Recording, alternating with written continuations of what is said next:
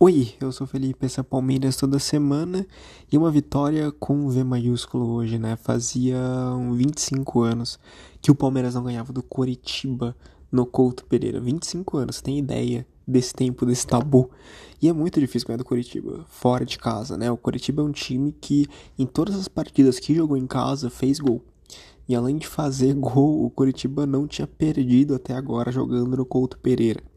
Uh, o jogo, inclusive, foi um jogo com estádio lotado. O Couto Pereira estava lotado. Uh, a torcida do Curitiba foi confiante, prestigiar o time. Eu confesso que no começo eu estava um pouco receoso. Eu achei que seria um jogo muito difícil. O que foi.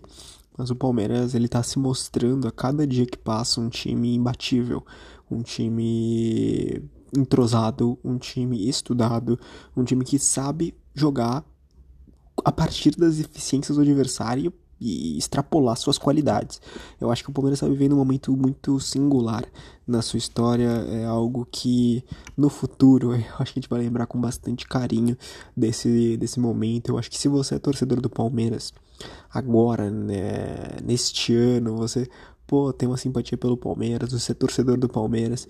Eu acho que agora é o momento, é, mais do que nunca, de você aproveitar de você ir ao estádio, de você cantar, de você uh, comprar camisa, de você bater no peito e, zoar os amigos, porque o futebol ele é cíclico, né? É, tudo bem que a administração do Palmeiras é uma boa administração, que existem. O técnico é bom, os jogadores são ótimos, mas o futebol é um pouco cíclico, né? Então a gente pensa principalmente na questão do Flamengo. O Flamengo foi é, e perdeu mais uma vez, dessa vez do Internacional.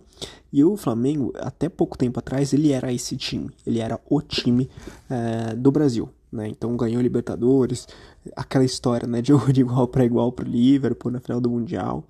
Então, e hoje amarga numa crise profunda. Então, o futebol é cíclico.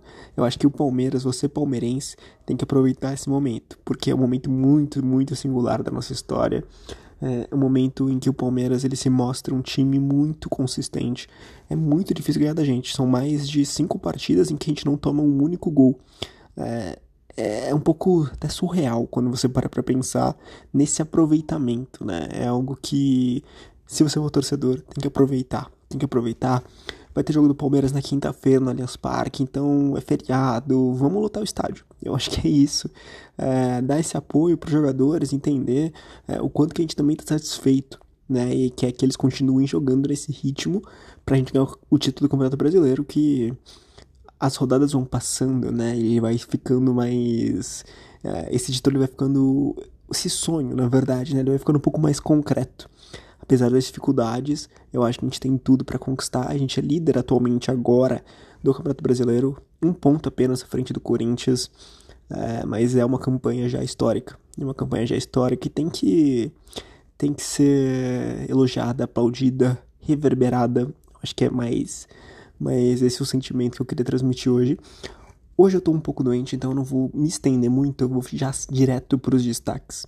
Uh, o destaque da partida de hoje para o SofaScore foi o Dudu. O Dudu recebeu uma nota de 7.7. Logo atrás veio o Murilo com 7.6 e o Everton também com 7.6. Eu tenho que concordar, eu acho que foi um... O, o gol do, Dudu foi um baita golaço. Foi algo inesperado também para mim, né? Foi uma jogada ensaiada, inesperado até pro Curitiba, principalmente. Que bom que foi inesperado para eles. Foi uma jogada ensaiada no, no escanteio do Gustavo Scarpa do escanteio do Marcos Rocha, na verdade, né? O Marcos Rocha ele faz, faz o, o toque longo, o Gustavo Scarpa ele deixa a bola pra Sara, tenta fazer o toque na bola, né? Sobra pro Dudu e ele marca um golaço. E o outro gol também foi um golaço. Foi uma jogada que começa nos pés do Zé Rafael. E que bela jogada do Zé Rafael também, né? Bela jogada do Zé Rafael. Que toca pro Verão e o Verão toca pro Rony, belo toque do, do, do Verão pro Rony, e o Rony empurra pro gol, fazendo, concretizando esse belo, esse belo resultado. Um time muito acima da média, novamente.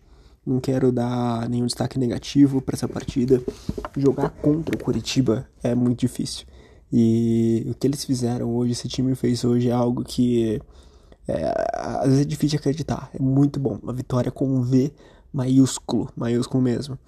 É, além, de, além disso, o que, que teve de bom também foi que o Abel ele começou a usar um pouco mais a base, né? Então ele colocou o Garcia, ele colocou o Fabinho. Então, esses caras aí, o futuro do Palmeiras, o presente e o futuro jogaram juntos, né? Eu acho que esse sentimento jogaram bem. Isso é o mais importante. Bom, eu vou encerrar por aqui. Eu não tô me sentindo muito legal, então vocês aí se previnam, é, usem máscara em ambientes fechados, porque ficar doente é muito chato, é muito chato mesmo. Bom, é, um pouco mais curta dessa vez, mas feliz, feliz por essa vitória e com as perspectivas, né? A gente continua muito bem. E quinta-feira, se tudo der certo, estaremos aí no estádio vendo o próximo jogo do Palmeiras, que eu falei que é quinta, mas eu nem confirmei contra quem o Palmeiras vai jogar. Deixa eu ter, tirar essa dúvida agora. É Palmeiras contra o Atlético Goianiense. O Atlético Goianiense é um adversário complicado, né?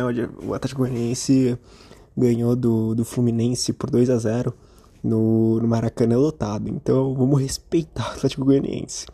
Bom, é, vamos ver. Vamos ver. Espero que tudo dê certo é, e que eu consiga também ao estádio. É, mas as expectativas são muito, são muito altas, né? Eu vou ficar por aqui. Se você gostou desse podcast, não deixe de segui-lo no seu agregador de podcasts favorito, seja o Spotify ou o podcasts, onde você acompanhar. Uh, deixa aquela estrelinha também, é muito importante. E se você quiser me escrever algo, escreva no palmeiras toda semana, gmail.com. É isso, um abraço e até a próxima.